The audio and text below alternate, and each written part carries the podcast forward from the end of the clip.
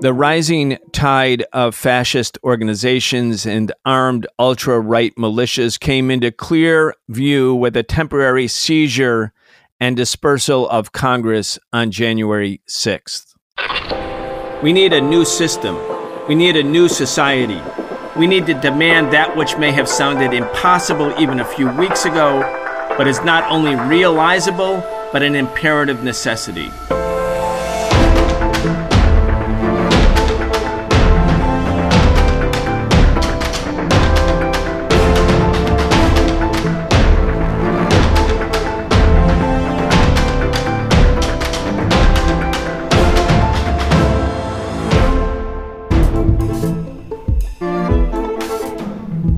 Deepening unemployment, a looming wave of evictions, massive and widening inequality.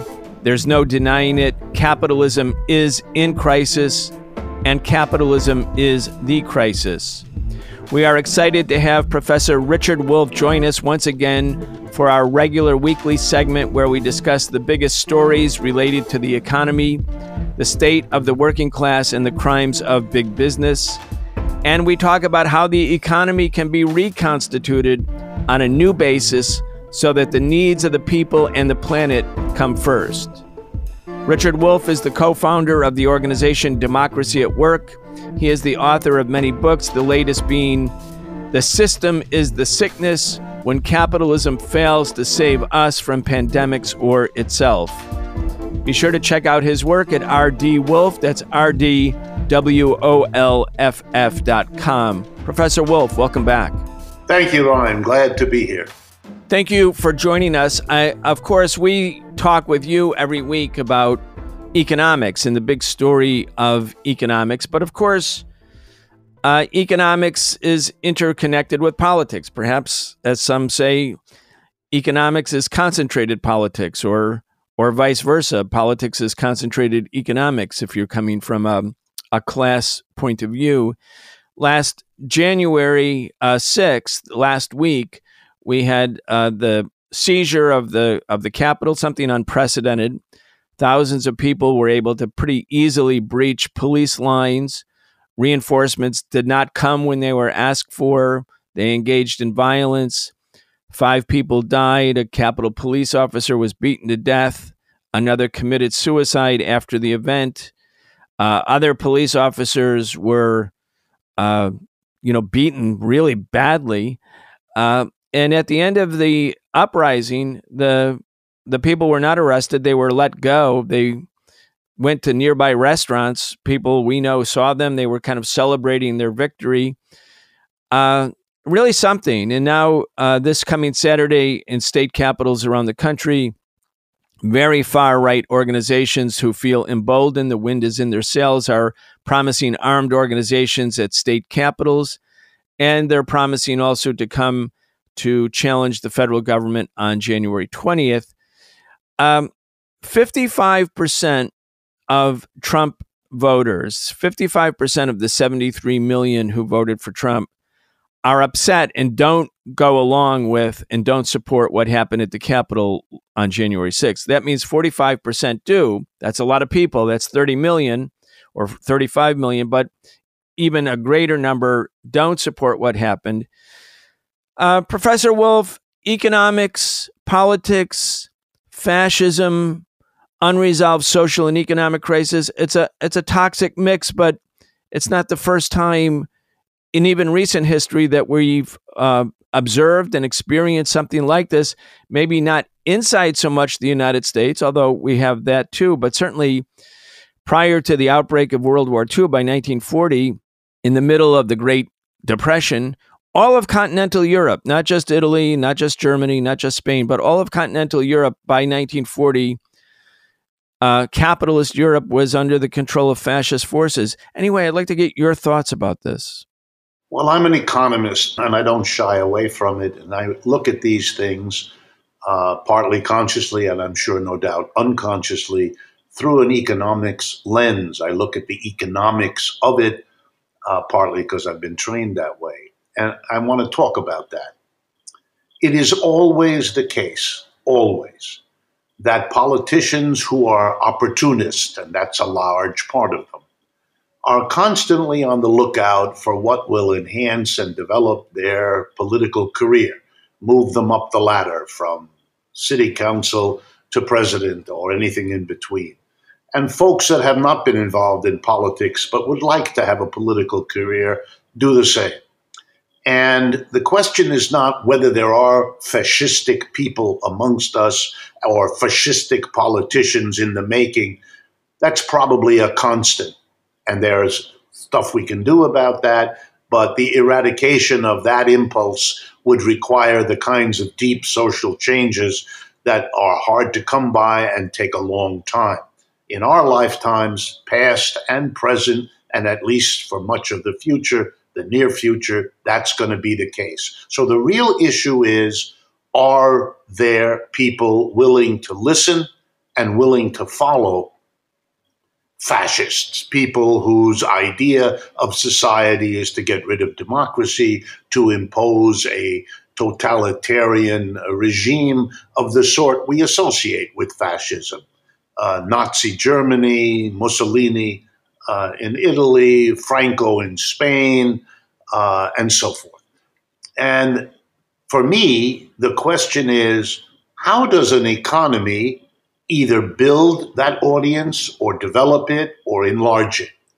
And I think the recent history of the United States developed that audience for the fascistic element in our society. And it's the same element that was able to mobilize a relatively small portion of its audience to do what they did in Washington last Wednesday.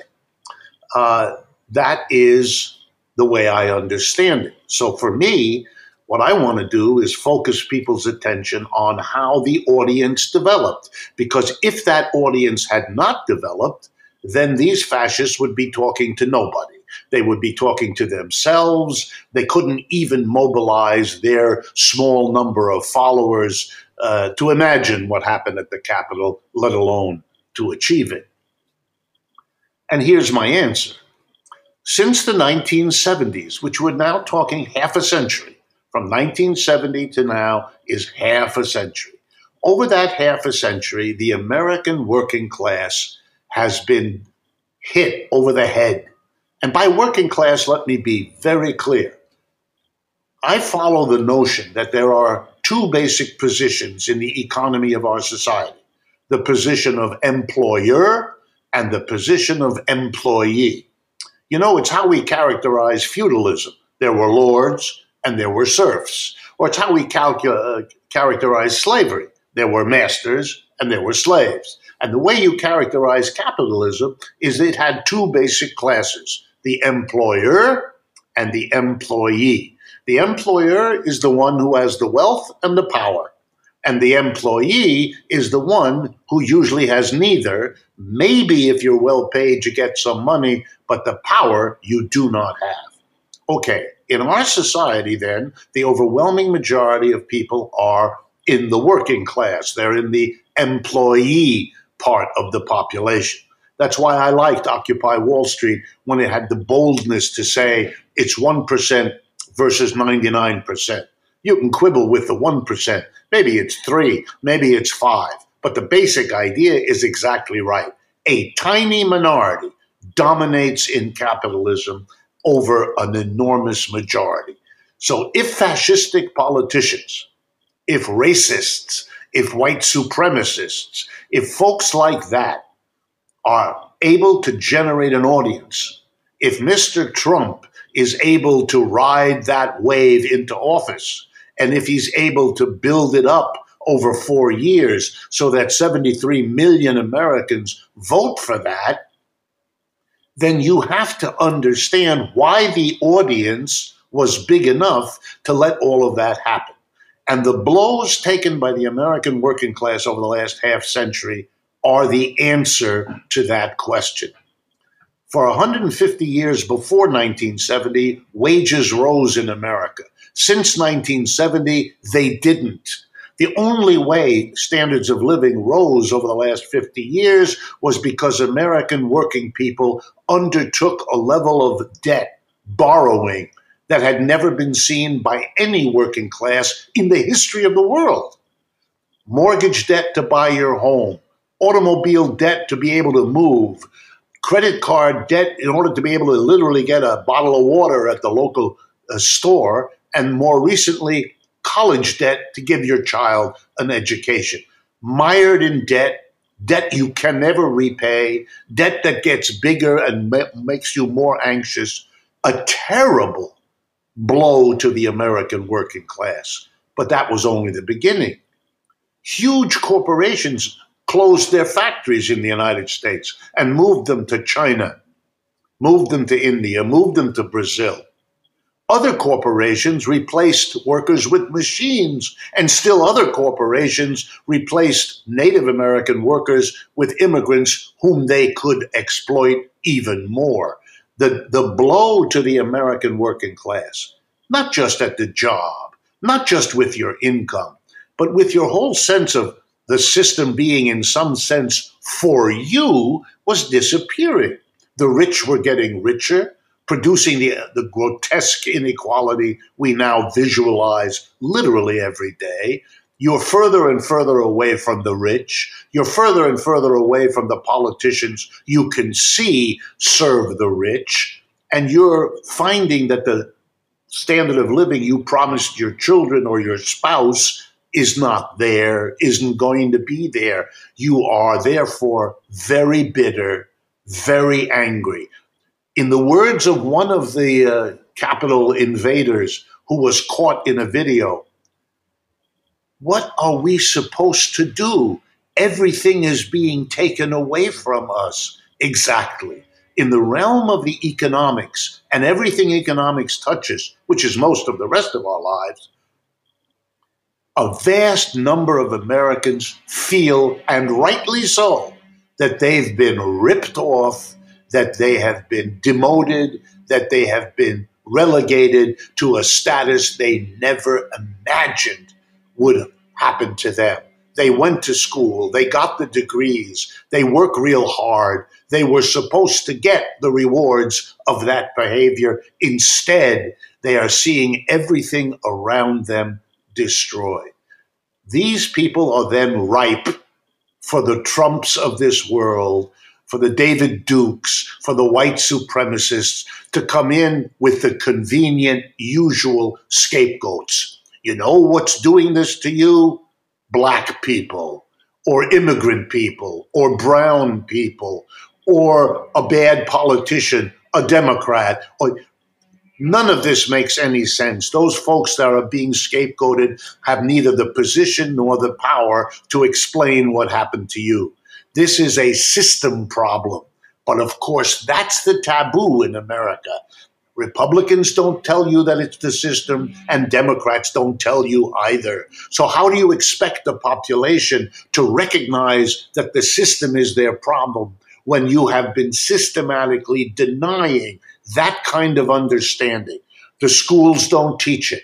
The politicians dare not say so. The media keep from it like children from a hot stove. And so you have a population literally ripened to be available to allow the fascists, the Confederate lovers, the gun toters, and others to push forward their ideas, to understand how it was possible for those people to do what they did at the Capitol you have to remember that many more believe in QAnon, that there is a cabal of pedophiles around the world that are organizing the dismantling of American society.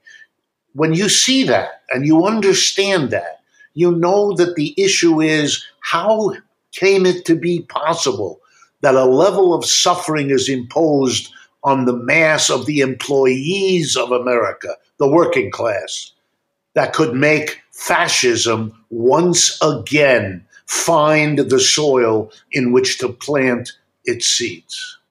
Those are important points, Richard. And, uh, you know, large parts of the population have been influenced by the QAnon conspiracy theories. Uh, it's kind of fused with uh, sort of an extreme Christian zealotry. Uh, it has all of these characteristic features of, of course, racism and racial supremacy. I mean, Hitler himself premised his Aryan racial supremacy model on on Jim Crow laws in America. Uh, the, germ of American fascism so deeply rooted in, in its own traditions of white supremacy. Um, and and the the fact that parts of the population could be sort of moved over time into accepting either QAnon conspiracy theories or fascist ideas. Um, even the woman who was killed, Ashli Babbitt, uh, who was an extreme right winger and QAnon supporter. I was just looking at her background. She's a small business owner, like like a lot. Uh, uh, that's another characteristic element. There is a middle class. There is a small business owners who have been ruined by big capital. She was. Uh, she has a failing small business. She voted for Obama in 2008 or 2012 right. or both. Uh, now she's clearly with or was with the extreme right wing. We're we're coming up on January 20th. Uh, it's going to be the inauguration of Joe Biden. I, it seems to me that the that the capitalist state, in spite of its very strong, you know, its authority and its money, it spends, uh, you know, seven hundred and well, really almost a trillion dollars on armaments and war every year, but couldn't defend the Capitol, wasn't prepared to. Um, really, really something kind of a weak response, a fear, a fearful response, a, in a, some way a, a paralyzed response. Impeachment against a president who's leaving office anyway in ten days doesn't seem very like big punishment, and losing your social media platform again for a seditious conspiracy where you seize power, seize the seat of Congress. That's bad for Trump, but not really you know, seditious conspiracy, you know, you can get 20 years in prison for that. Anyway, a weak response, but I'm reminded of this that there's another important date coming up in January, and that's January 30th. Uh, it'll be the, yeah, the 88th anniversary, January 30th, 1933. Hitler uh, takes power. He becomes chancellor in Germany. And it's important to remember for our listeners that there wasn't a fascist seizure of power. He was appointed chancellor by by the right center politician President Paul von Hindenburg. And there was a deal struck actually between Hitler and the industrialists and the, the military high command. They thought they could all work together to destroy the socialists and the communists who were big and strong in Germany. Germany was a progressive country, not a right wing country in the main. Um, he came to power again peacefully, not through a seizure of power. The elites made a deal with him, but be, before that, and and for a little while afterwards, uh, Hitler was posturing as the the champion of the little man. The fact that the the German Nazi Party was called the German, the Socialist German Workers' Party. It took the the nomenclature of socialism. It's when you read Nazi propaganda, it's very much against the elites, against the establishment. But it turns out that the establishment and the bankers they're targeting turn out to be Jewish bankers. And the, the people they're scapegoating are even poorer Jewish people from Eastern Europe or Roma people or communists, like their version of Antifa now. So you have these fascists pretending to be the champions of the middle class or the poor or the working class. Uh, and at the same time, uh, actually, their program doesn't lead to any salvation. In, in fact, it leads to catastrophe. But it's it's part of a, a, a sort of a demagogy and opportunism that exists in Amer- in European and now American politics. Uh, let's speak then again about what the what the progressive and the left parties and organizations and movements should do. Obviously, we're all struggling for a progressive outcome here. The Democratic Party seems still so wedded to the same Wall Street establishment, the military industrial complex. So they're not offering that which could be offered that would actually make a dent for people. I'm looking at a statistic here two fifths of the households in America say income hasn't recovered from the initial co- coronavirus hit. Uh, that's a lot of people. And if nobody's speaking to them, and there's these other pretenders to represent the poor and the middle class in the name of patriotism or whatever, um, that fascist movement can grow. Like, what should progressives do? What should the unions do? What should socialists do? Well, let me respond by adding a little bit to your story about Germany. Here's the everything you said is fine. let me add something. Before they invite Hitler to form a government in January of 1933, before, uh, they had an interaction with Hitler earlier, the Germans did. Back in 1923, that's 10 years before he's invited to form a government. Uh, he's a demobilized World War I veteran, uh, young man, and he's very opportunistic. He sees the mass of the German people suffering economically terrible blows. I'm trying to tell the story to show you the parallels with the United States. In Germany, the working class had done very well from roughly the 1860s to the First World War. They had done, their industrialism was very successful. Together with the United States, they were the challengers of the British Empire that had ruled the world for a century or two. Uh, they were very strong. They were very self confident. They were a working class that was doing really pretty well. And then they got hit with a one two punch that really knocked them. World War I, Germany lost it. It's never good to be the loser of a war. And at the end of the war, the countries that won, mostly Britain and France, imposed on the Germans a reparations. They had to pay the winner which of course they couldn't do. And one of the ways they tried to cope with a debt they couldn't pay was by printing more and more money, which produced in 1922 and 3, a few years after the World War I catastrophe, Germany had one of the worst inflations in the history of the world. Since Americans are not familiar with this, let me describe it to you. In 1919, $1 got you about 40 German marks. In 1922, $1 got you 7,000 German marks. And by the autumn of 1923, $1 got you, get ready now, 4 trillion German marks.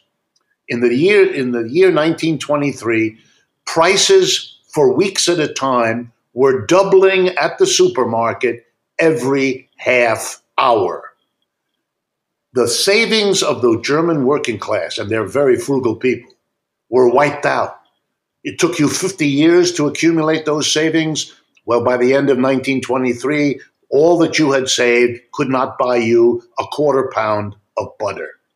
What the war didn't destroy, the inflation destroyed. The workers were desperate.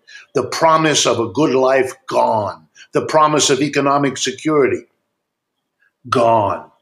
And Hitler saw an opportunity. He got together a bunch of other young men, looking in some ways quite like those who scaled the walls of the Capitol.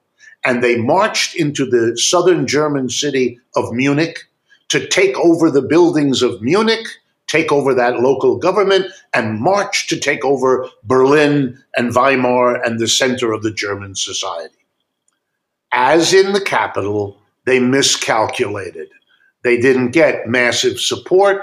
Instead, they got arrested. And Mr. Hitler, among them, thrown into jail, spent a year in jail. He learned something. He learned that this kind of action, while dramatic, while getting you a lot of attention, also got you a lot of jail time. And he had to figure out a different way to proceed. And so he decided the way to go is to build an organization, really well organized, disciplined. That would give him a better shot at doing what their dramatic takeover of the buildings of Munich had failed to do. But in order for his plan to succeed, he had to count on the dispossessed misery of the German working class not to be overcome, not to be confronted with an alternative path to a solution. He got that. The Germans who took over the rest of the 1920s were Germans who, like the Democrats today, just wanted to get back to how the good old Germany was before they lost World War I. This notion of recreating the normal didn't understand the depth of the crisis that was being faced and the needs for radical solutions that would really meet the need. And so when the 1929 Depression hit in Germany, as it did everywhere in the capitalist world, it was one punch too many. World War I lost 1918. Worst inflation in the world history, 1923 worst depression in capitalism's history, 1929. In a 10 year period, it was just too much. So that with the depression, Hitler's now new organized operation, whose name, just for the record, National Socialist German Workers' Party. That's what he called it, NSDAP he now could do what he couldn't do before. The conditions had deteriorated, and he could now present himself as the savior to a population that was so desperate it even went for him. Why do I tell you this? Because the Biden administration either learns this lesson or it is going to repeat it at our peril you have to do something about the 25 million Americans currently unemployed and the 20 million more that have left the, le- the labor force or have been out of it for so long that their, their level of desperation makes them homeless and all the rest. You have to do something about the inequality that plagues this society especially because we promised the American people that we would all be middle class and that we would all enjoy the American dream. This takes dramatic changes, and the Biden administration has shown absolutely no indication that it gets this message. Indeed, many of those people are Obama holdovers. They think getting back to pre Trump is the solution. It isn't. Pre Trump is what gave us Trump. If you don't give a left wing alternative, you're going to train the American people to respond to the next Trump who will learn that they need a smoother operation, a less crazy leader, a better organization, and then they will be able to do in five years what Hitler was able to do 10 years after he learned the same lesson. So the solution is put everybody to work, number one. Government employment, the way we did in the 1930s. If the Biden administration overcame unemployment, it would be, and I mean this in a matter of weeks and months, it would be the biggest possible response to Mr. Trump and his failure to provide work and income to tens of millions of Americans. It would be a demonstration of another way to go. If he would be able to, if the Biden administration started and created in America a genuine worker co op sector of the economy, a place where people could see in every one of the 50 states what it's like to work in a worker co op where the division of income is decided democratically by everybody. Some people get more if they've had more education, if they have a bigger family, if they need it, we give some to more. If they work harder, we'll work that out. People are smart, they can figure that out. But what we'll never allow is for one person, say like Jeffrey Bezos or Elon Musk, to have hundreds of billions of dollars while tens of millions of people are what we nowadays call euphemistically food insecure. In other words, hungry. We wouldn't do that. We wouldn't have the inequality. So there's two things immediate full employment, and with many of those people given jobs, given jobs in worker co ops. So we have a visible alternative that people can see in their community, how it works differently, how it rewards people differently, how they treat each other differently compared to a capitalist enterprise with over rich executives and a desperate mass of people barely getting by. these kinds of actions, which were not taken by the German government paving the way for Hitler, if they're not taken by Biden, he will be paving the way for the next Trump to do to us what was only tried last week and what will be tried again if the conditions are not changed. Richard, we have 90 seconds left. I'm looking at Bloomberg Wealth, um, Bloomberg.com. Bezos, Musk smash records as world's richest added $1.8 trillion, with 25 individuals now worth more than $50 billion. Inequality and deficits are leading to calls for wealth taxes.